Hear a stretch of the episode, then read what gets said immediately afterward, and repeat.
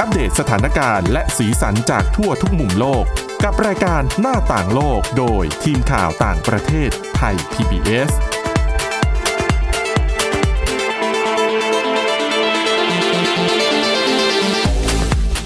สวัสดีค่ะ คุณผู้ฟังขอต้อนรับเข้าสู่รายการหน้าต่างโลกค่ะ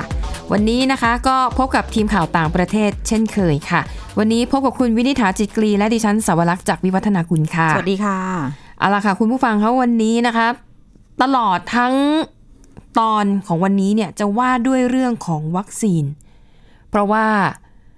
เออตอนนี้เนี่ยมีความคืบหน้ามากๆนะคะมีวัคซีนหลายตัวที่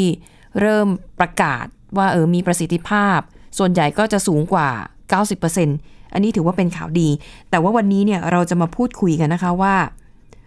เรียกว่าปัจจัยต่างๆ ที่ทำให้วัคซีนเนี่ยแตกต่างกัน โดยเฉพาะอย่างยิ่งในเรื่องของราคานะคะ วัคซีนของบางบริษัทเนี่ยโดสหนึ่งหรือว่า 1 หลอดหลายพันบาทเลยนะคะ แต่ว่าบางเจ้าเนี่ยก็อยู่ที่หลักร้อยเท่านั้น อะไรทำให้วัคซีนราคาแตกต่างกันมากขนาดนี้นะคะ แล้วก็จะได้ไปดูนะคะว่า เมื่อไหร่ที่ทั่วโลกเนี่ยจะได้วัคซีนโควิด -19 ค่ะ แต่ว่าวันนี้เดี๋ยวเริ่มต้นนะคะ ไปฟังข่าวดีของทางสหภาพยุโรปกันก่อนนะคะ เพราะว่ามีข่าวนะคะว่า ด้านประธานคณะกรรมาธิการของยุโรปค่ะ ค่ะ ได้ชี้แจงกับสมาชิกสภา เมื่อวันที่ 25 พฤศจิกายนที่ผ่านมานะคะ บอกว่าพลเรือนกลุ่มแรกในชาติสมาชิกสหภาพยุโรปทั้ง 27 ประเทศ อาจจะได้รับวัคซีนโควิด -19 ภายในช่วงคริสต์มาสนี้ อืม อันนี้อาจจะคล้ายๆกับเป็นการบลัฟกับทางฝั่งสหรัฐอเมริกา หรือเปล่า เป็นไปได้ นะคะ เพราะว่าก่อนหน้านี้เนี่ยสหรัฐก็ประกาศว่า จะฉีดวัคซีนให้กับชาวอเมริกันคนแรกน่าจะเป็น 11 ธันวาคมนี้นะคะ แต่ว่าของยุโรปเนี่ย 27 ธันวาคมเอ่อขออภัยประมาณ 23 24 25 ค่ะ ธันวาคมนะคะช่วงคริสต์มาสก็อาจจะห่างกันสัก 10 กว่าวัน แต่ก็ยังถือว่าเร็วอยู่ดีนะ เร็วนะ คือได้ภายในปีนี้เนี่ยถือว่าเร็วแล้ว ใช่นะคะ ซึ่งทางสหภาพยุโรปนะคะก็เป็นอีกอีกกลุ่มประเทศหนึ่งที่เขาทำข้อตกลงสั่งซื้อวัคซีนล่วงหน้า กับบริษัทไว้ตอนเนี้ยมีทั้งหมด 6 เจ้าด้วยกันที่พัฒนาวัคซีนขึ้นมานะคะ แล้วก็ตอนเนี้ยกำลังอยู่ระหว่างการเจรจากับผู้พัฒนาวัคซีนรายที่ 7 อืม นะคะก็เรียกว่าทำข้อตกลงสั่งซื้อล่วงหน้า เรียกว่าหวานแหดีกว่า เพราะว่าตอนที่ทำข้อตกลงสั่งซื้อก็ยังไม่มีใครรู้นะว่า วัคซีนตัวไหนจะพัฒนาได้สำเร็จก่อน ค่ะ นะคะ แต่แน่นอนแหละก็สหภาพยุโรปก็มีเงินเยอะ อืม ก็มีเงินก็ใช้เงินหวานไป แก้ปัญหาไปด้วยเงิน ใช่นะคะ ดังนั้นตอนนี้นะคะทางสหภาพยุโรปเนี่ยสิ่งที่ต้องทำต่อไปก็คือ การเตรียมความพร้อมสำหรับการฉีดวัคซีนให้กับคนเป็นล้านล้านๆนี่ถือว่าเป็นงานใหญ่มากนะคะ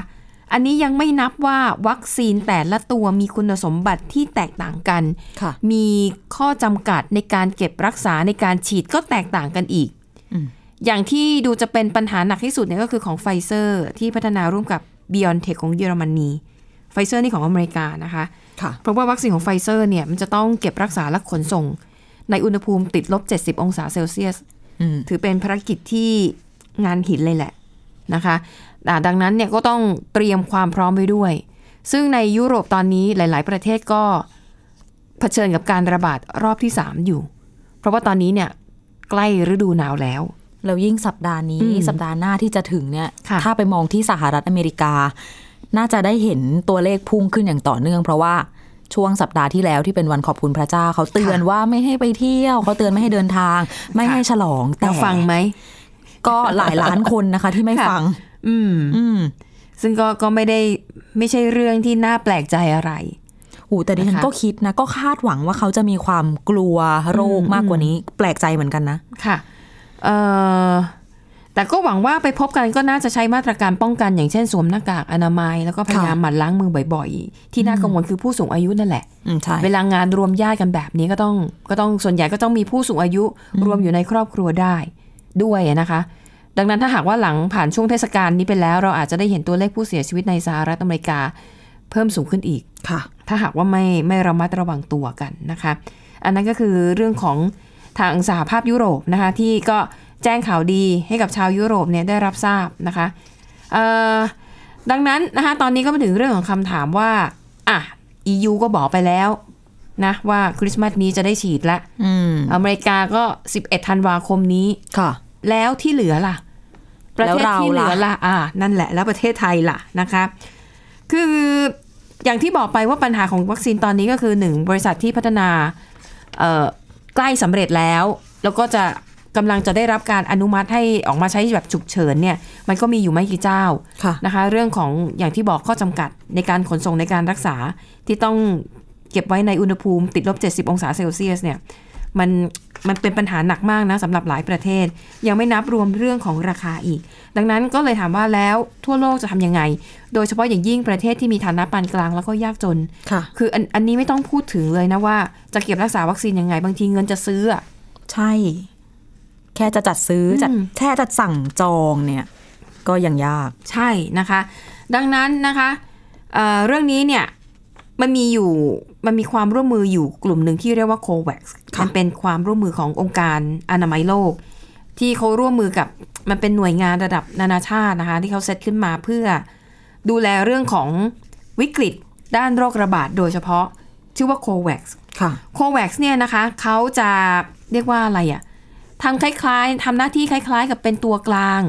เขาก็จะไปสอบถามความต้องการของ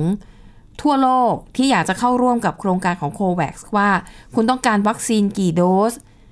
ก็แจ้งแจ้งปริมาณมาแล้วโควัคจะทำหน้าที่รวบรวมออเดอร์ แล้วก็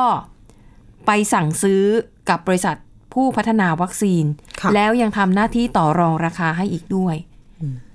นะคะ เรียกว่าเป็นพ่อค้าคนกลางแต่แบบไม่ได้หวังผลกำไร เป้าหมายของ c o v a x ก็คือว่าต้องการให้ทั่วโลกเนี่ยเข้าถึงวัคซีนแล้วก็ต้องได้รับวัคซีนกันอย่างเท่าเทียมด้วยนะคะ ดังนั้นอ่าอันนี้ก็เป็นภารกิจหลักของ c o v a x ที่อ่าทำให้หลาย ๆ ประเทศเนี่ยเข้าร่วม ประเทศร่ำรวยเนี่ยก็เข้าร่วมด้วยนะ แต่ว่าเข้าร่วมในฐานะที่จ่ายเงินเยอะหน่อยเพื่อ อ่าช่วยเหลือประเทศที่รายได้น้อย คือประเทศร่ำรวยก็อย่างที่บอกเขามีทางของเขาอยู่แล้ว ค่ะ เขามีเงินมากพอที่จะไปทำข้อตกลง สั่งซื้อวัคซีนล่วงหน้ากับเอ่อหลากหลายบริษัทมากมายนะคะแต่ว่าประเทศยากจนเนี่ยเรียกว่าไม่มีตัวช่วย แต่ปัญหาก็คือว่า วัคซีนที่พัฒนาใกล้สำเร็จ แล้วก็มีประสิทธิภาพในการป้องกันสูงๆเนี่ย คือพวกเนี้ยราคาแพงมาก อืม โดสหนึ่งเนี่ยหลายพัน คือ แล้ว ที่ ฉีดให้หนึ่งคนต้องฉีดสองโดส ใช่มันจะคูณสองไป อืม ค่าใช้จ่ายต่อคนนี่เป็นพันพันๆบาท อือฮึใช่แล้วนะคะ แล้วก็หนึ่งเรื่องของราคาก็แพงมากสองจำนวนก็มีน้อย ค่ะ และถ้าถามใจของบริษัทที่พัฒนาวัคซีนเหล่านี้ขึ้นมาเนี่ยเขาก็หวังกำไรอะนะนะคะ และยังไม่นับถึงต้นทุนที่เขาลงทุนลงแรงในการวิจัยและพัฒนาไปก่อนหน้านี้ แล้วมันไม่ได้สร้างผลกำไรอะไรขึ้นมาเลยนะ ใช่ นะคะดังนี้ดังนั้นประเด็นเรื่องของราคาจึงเป็นประเด็นอีกเรื่องหนึ่งที่ที่โควัคก็ยอมรับว่ามันก็น่ากังวลเหมือนกันสองเรื่องของโควตา้าคุณจะไปแย่งโควต้าวัคซีนจากประเทศร่ำรวยก็ก็ลำบากอีก จริง นะคะ เพราะ อ่ะ เราร่ำรวยก็จองกันไปหมดแล้วค่ะ ใช่ ดังนั้นในตอนนี้เนี่ยก็มีหลายฝ่ายเหมือนกันนะคะ ที่ยิงคำถามไปที่โควัคว่า อ้าวแล้วประเทศที่เหลือทั่วโลกเนี่ยจะได้วัคซีนกันเมื่อไหร่โควัคก็ยอมรับว่าตอบไม่ได้เหมือนกัน เพราะว่าวัคซีนที่โควัคไปทำข้อตกลงด้วยเนี่ยคือของ a s t r a z e ซ e c a ค่ะ ที่พัฒนาร่วมกับมหาวิทยาลัยออกฟอร์ดของอังกฤษ ค่ะ เอ่อปรากฏว่าตัวนี้เนี่ยเขาแจ้งประสิทธิภาพในการทดสอบมาในเบื้องต้นเนี่ยมันเฉลี่ยแค่70%เท่านั้นเอง อืม ซึ่งถือถือว่าน้อยมาก แต่จริง ๆ ก็ยัง ค่ะ ผ่านเกณฑ์ขององค์การอนามัยโลกอยู่นะ ใช่ใช่ก็ถือว่าไม่เลวร้าย แต่ถ้าเทียบกับยี่ห้ออื่นที่แพงกว่านี้ อืม ประสิทธิภาพมันต่างกันหลัก 20%นะคะ ค่ะ แล้วก็ a s t r a z e ซ e c a เนี่ยก็ยังมีข้อดีข้อดีก็คือว่าราคาไม่แพง ราคาน่าจะถูกที่สุดตอนนี้เท่าที่เผยราคาออกมา หลักประมาณ 100-200 บาทต่อโดสเท่านั้น เข็มหนึ่งไม่เกิน 120 บาท คืมออ ใช่ ประมาณ 4 ดอลลาร์ ค่ะ เพราะว่า a s t r a z e ซ e c a เนี่ยเขาบอกเลยว่าเขาไม่ได้หวังผลกำไร ค่ะ จากการเอ่อที่จะขายวัคซีนตัวนี้ อาจจะขอแค่เท่าทุนก็พอนะคะ แล้วก็ข้อดีอีกอย่างหนึ่งก็คือว่าวัคซีนของ a s t r a z e ซ e c a เนี่ยมันเก็บในตู้เย็นแบบธรรมดาก็ได้ ใช่ ไม่ต้องใช้เงินในการพัฒนาระบบขนส่งแบบ พิเศษ คือไม่ต้องแช่แข็งด้วยนะ ตู้เย็นปกติคือตู้เย็นแช่ยาเนี่ยแหละ ใช่นะคะ ดังนั้นมันก็วัคซีนแต่ละตัวเนี่ยมันก็มีข้อดีข้อเสียที่แตกต่างกันนะคะ ดังนั้นก็เอาเป็นว่าประเมินคร่าวๆนะเวลานี้เนี่ยประเทศที่เหลือทั่วโลก โดยเฉพาะประเทศจนๆแล้วก็ปานกลางเนี่ยอาจจะได้วัคซีนเร็วที่สุดก็คือปลายปีหน้าเลยนะคะ แต่อย่างบ้านเราก็ยังมีข่าวดีนิดนึงที่รัฐบาล ค่ะ บอกว่าน่าจะสักกลางปี เอออันนั้นก็เรียกว่าเป็นความสามารถของแต่ละประเทศที่จะไปดีลหรือว่าไปทำข้อตกลง ค่ะ อาจจะเป็นกับโควัคหรือกับบริษัทผู้พัฒนาวัคซีนทั้งหลาย ค่ะ เพราะว่ามีหลายประเทศนะคะที่เอ่อถูกยอมให้ใช้เป็นสถานที่ในการทดสอบวัคซีนในในในเฟสสุดท้าย ก็มีข่าวเหมือนกันนะคะว่ารัฐบาลของประเทศเหล่านี้อย่างพวกอินเดียบราซิลอ่ะเขาก็เลยใช้เรื่องเนี้ยเป็นข้อต่อรองกับบริษัทผู้พัฒนาวัคซีนว่าอ่ะไหนๆฉันก็ยอมให้เธอใช้เป็นสถานที่ทดสอบแล้วอ่ะ อืม เวลเวลาที่วัคซีนผ่านการอนุมัติเนี่ยอ่าฉันขอโควต้าหน่อยได้ไหม ค่ะ นะคะ หรือบางประเทศอาจจะใช้วิธีขอเทคโนโลยี เพื่อเอามาผลิตเอง อ่ะ อ่าอันนี้ก็เรียกว่า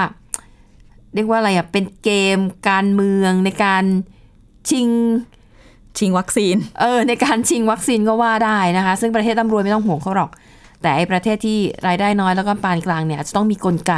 อย่างโควัคหรือว่าองค์การอนามัยโลกที่เข้ามาสนับสนุนนะคะ แต่จริง ๆ มีการตั้งราคาแบบช่วยประเทศ อืม ที่รายได้น้อยกว่าด้วยนะ อืม ใช่ โดยเขาจะแบ่งเป็นกลุ่มแบบเขาเรียกว่าเทียแบ่งเป็นเทียร์ ค่ะ ประเทศที่รวยกว่าเนี่ยบริษัทวัคซีนบางแห่งอาจจะตั้งราคาให้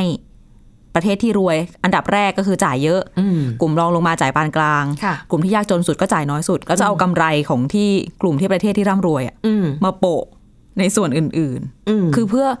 พูดง่ายๆไม่ได้ทำเพื่อกำไรอย่างเดียวก็ช่วยเหลือกันด้วยในโลกเนี่ยนะคะ ใช่นะคะ อ่ะ และนี่ก็คือเรื่องราวของความคืบหน้านะคะ ในการพัฒนาวัคซีนโควิด -19 ค่ะ ในเบรกหน้ายังมีให้ตามกันต่อนะคะ แต่ว่าตอนนี้เราพักกันสักครู่ค่ะ หน้าต่างโลกโดยทีมข่าวต่างประเทศไทย PBS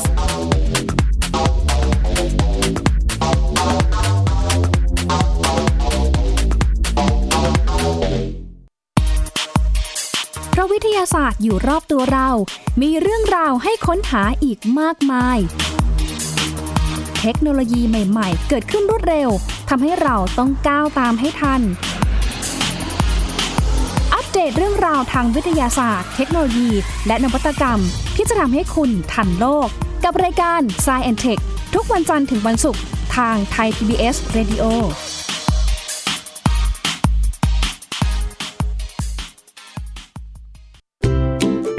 ช่วงเวลาแห่งความสุ ช่วง ข เวลาแห่งการเรียนรู้ ยิ้มรับความสดใส ในรายการพระอาทิตย์ยิ้มแฉ่งเย้ พี่เหลือมตัวยาวลายสวยใจดี พี่รับตัวโยงสูงโปร่งคอยาว พี่วานตัวใหญ่พุงป่องพ้นหน้ำปู พู ด ดลงมาที่แสนจะน่ารักแล้วก็ใจดี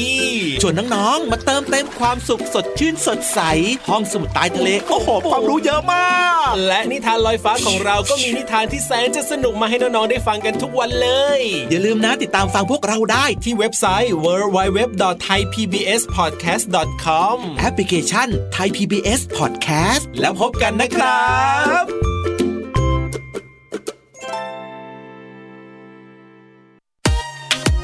ติดตามหลากหลายเรื่องราวของลูกและสามีกับสามมนุษย์แม่ นิธิดาแสงสิงแก้ว ปาริตามีซัพ์และสัสิธรสินพักดี ในรายการมัมแอนเมาส์ทุกวันจันทร์ถึงวันศุกร์เวลา 8นาฬิกาถึง 9นาฬิกาทางไทย PBS ดิจิตอล Radio หน้าต่างโลกโดยทีมข่าวต่างประเทศไทย PBS ค่ะคุณผู้ฟังมาต่อกันในช่วงที่ 2 นะคะ ช่วงนี้เนี่ยจะไปดูเรื่องของราคาวัคซีนกัน เพราะว่าโหต่างกันมาก และต้องยอมรับว่าราคามันเป็นปัจจัยสำคัญอย่างมาก ในการจะตัดสินใจว่าจะซื้อหรือไม่ซื้อ ใช่ เรื่องนี้คุณวินิษฐาจะมาอธิบายให้เราเข้าใจกัน ก่อนอื่นต้องบอกก่อนว่าปัจจัยในการตั้งราคาวัคซีนเนี่ยก็มีหลายอย่างเนาะแน่นอน คือการจัดเก็บเอ่ยการผลิตกระบวนการกำไรอะไรของทางบริษัทยาเขา ค่ะ แต่ว่าหนึ่งในปัจจัยสำคัญก็คือ ประเภทของวัคซีนด้วย อืม ซึ่งถ้ายกตัวอย่างวัคซีนของ p f i z e r b i o n t e c h แล้วก็ Moderna ค่ะ ที่เป็นวัคซีนแบบ mRNA ค่ะ ที่เอารหัสพันธุกรรม ใส่เข้าไปในตัวเราเพื่อไปแบบสั่งให้ เพื่อให้ กิด สอน ภูมิคุ้มกัน เออสอน เย ให้ร่างกายสร้างภูมิคุ้มกันมาตั้ง อ่ะ โควิด อันนี้เป็นเทคนิคใหม่แล้ว ใช่ ที่ผ่านมายังไม่เคยมีการอนุมัติให้ใช้เทคนิคนี้ ในมนุษย์มาก่อน แต่ว่ามันมีข้อดีก็คือทำให้การพัฒนาวัคซีนเนี่ยทำได้เร็ว ค่ะ เนื่องจากไม่ต้อง คือแต่เดิมเนี่ยการนำเอาวัคซีนเข้าไปในร่างกายของเราก็คือการใช้เชื้อที่ตายแล้ว อืม หรือใช้เชื้อตัวอื่นๆพาอะไร พาวัคซีนพาเชื้ออีกตัวหนึ่งเข้าไปอย่างเงี้ย ค่ะ อันนั้นน่ะต้นทุนจะต่ำกว่า เนี่ย ค่ะ คือที่จะบอกว่า ทำไมถึงแพง วัคซีนของไฟเซอร์โมเดอร์นาก็เลยแพง อืมอืม แล้วที่สำคัญก็คืออย่างที่เรารู้กันปัญหาของวัคซีน 2 ตัวนี้ก็คือ การจัดเก็บเนี่ยต้องอยู่ในอุณหภูมิแช่แข็ง อย่างไฟเซอร์ก็คือติดลบ 70 เนี่ยแหละเพราะว่ามันเป็นเพราะว่าเอ่อมันสามารถเสื่อมสลายได้ง่ายกว่าด้วย แล้วต้นทุนในการจัดเก็บ อืม ก็เยอะ พูดง่ายๆ ตู้เย็นที่จะใช้บรรจุ คือจะมาแค่ใช้กล่องเก็บอุณหภูมิน่ะ ไม่ได้นะคะ ค่ะ ต้องสร้างขึ้นมาใหม่ แล้วต้นทางปลายทางที่จะรับ คือแค่ไอกระบวนการขนส่งเพื่อรักษาอุณหภูมิอ่ะ อืม ดิฉันเคยอ่านเจอประมาณ 2,000 ล้านบาท โอ้โห เฉพาะเฉพาะค่าจัดการการขนส่ง ใช่ นี่ยังไม่นับ อย่าลืมว่าอะไรขวดแก้ว โรง ใช่ งาน ขวดแก้วต้องเป็นขวด ขวดแก้วที่ใช้ทำหลอดวัคซีนต้องเป็นแบบพิเศษ เพราะว่าถ้าเก็บในอุณหภูมิติดลบ 70 องศาเซลเซียส หลอดธรรมดาที่มีอยู่ในปัจจุบันทนไม่ไหวแตกหมด ถูก แล้วก็ ค่ะ เสียหายก็ไม่คุ้มเนาะ มันก็คือการลงทุนทั้งนั้น ใช่ค่ะ นั่นทำให้ราคาของวัคซีนที่เปิดเผยมาตอนนี้ของไฟเซอร์จะอยู่ที่ประมาณโดสละ 550 บาท นี่ดิฉันคูณเป็นเงินไทยให้เสร็จสับ อืม เข็มหนึ่งนะ ค่ะ 550 บาท คนหนึงก็ต้องฉีด 2 เข็มอยู่แล้ว อืม มันต้องไปกระตุ้นแล้วก็ไปย้ำ ค่ะ นะคะค่าใช้จ่ายคนหนึ่งก็เกือบพันหนึ่งร้อยบาทเข้าไปแล้ว เออ นี่คือเราคูณเป็นตัวเลขกลมๆ ตอนนี้ค่าเงินมันก็แข็งอยู่นะ ตัวเลขเป็นบาทมันก็เลยไม่ค่อย ค่ะ เยอะเท่าไหร่ ทีนี้อันนี้จริงๆ เป็นเหมือนราคาที่เขาเผยมากับสื่อ แต่ว่าถ้าสมมติแต่ละประเทศไปทำข้อตกลงอะไรยังไงเนี่ย อืม รายละเอียดอาจจะต่างออกไป ค่ะ ส่วนของโมเดอร์นาราคานี่หลากหลายมากกว้างมากนะคะเขาบอกว่าอยู่ที่ระหว่าง 300ถึง1,500 บาท โอ้โห ก็คือนั่นแหละขึ้นกับข้อตกลง ค่ะ เพราะว่าในกระบวนการผลิตวัคซีนเนี่ยอย่างหนึ่งที่ก็เหมือนเหมือนกับการผลิตของอย่างอื่นในโลกก็คือ ยิ่งทำเยอะก็ยิ่งถูก อืม เพราะว่าเหมือนกับสารเคมีก็สารเคมีเดิมเครื่องก็เครื่องเดิมกระบวนการเดิม ค่ะ ยิ่งทำเยอะมันก็ยิ่งลดต้นทุนไปได้ ค่ะ ของโมโดอร์นาเนี่ยก็ขึ้นอยู่กับข้อตกลงการสั่งซื้อของแต่ละประเทศที่ไปสั่งกับเขาอะนะคะ อืมฮึ แต่ว่าถ้าไปดูของฝั่งกามาเลยาก็คือวัคซีนสปุตนิกของรัสเซีย กับวัคซีนของแอสตราเซเนกากับออกซฟอร์ดของสปุตนิกเนี่ยวัคซีนเข็มหนึ่งจะอยู่ที่ประมาณ 300 บาท อืมฮึ เขาคุยไว้ ค่ะ กามาเลยาเขาคุยไว้ว่าของเขาเนี่ยถูกถูกแบบถูกเกือบที่สุดในโลกแล้ว ซึ่ง ค่ะ ถูกจริง ค่ะ เข็มหนึ่งสามร้อย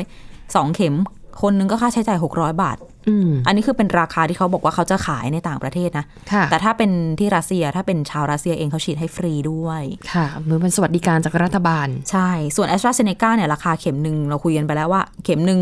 ไม่ถึง 120 บาท ค่ะ 2 เข็มก็ 200 กว่าบาทเองต่อคน อืม แต่ว่าเนี่ยค่ะ เหตุผลที่ทำให้วัคซีน 2 ตัวเนี้ยถูกกว่าเพื่อนก็คือ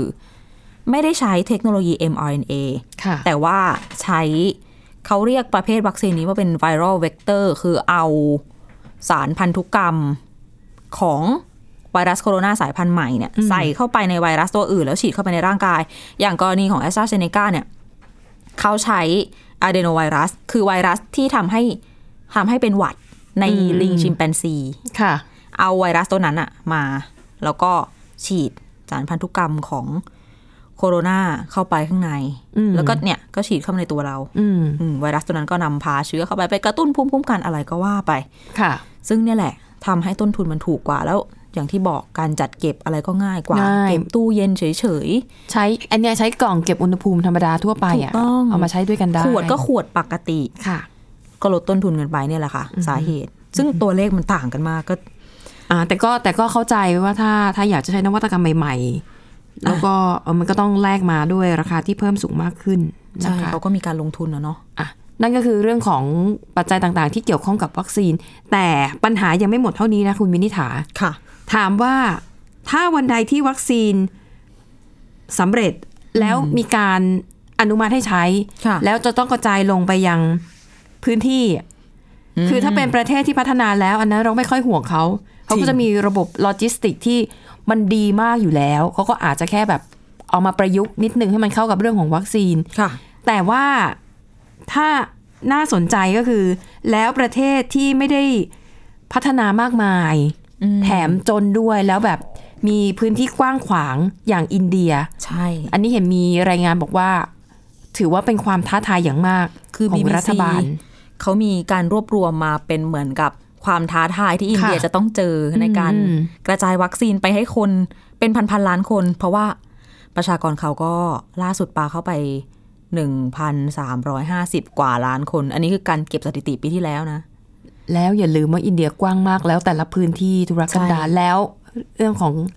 ไฟฟ้าบางที่ไฟฟ้าก็ไม่มี จริง เรื่องของสุขอนามัยก็ไม่ดี มีทั้งคือมีมีพื้นที่ทุกแบบมีตั้งแต่ชายทะเลยันแบบเทือกเขาอะเนาะ ค่ะ ความหลากหลายของภูมิประเทศนี่เยอะมาก แต่ว่าสิ่งที่น่าสนใจข้อหนึ่งก็คืออินเดียเนี่ยไม่ได้จะเป็นแค่ผู้ซื้อ ค่ะ ผู้ใช้วัคซีนนะ อย่าลืมว่าเขาคือฐานการผลิตวัคซีนด้วยนะคะ อืม ปัจจุบันนี้เนี่ยอินเดียถือว่าคือวัคซีนที่เราใช้กันในโลกเนี่ยนะ ค่ะ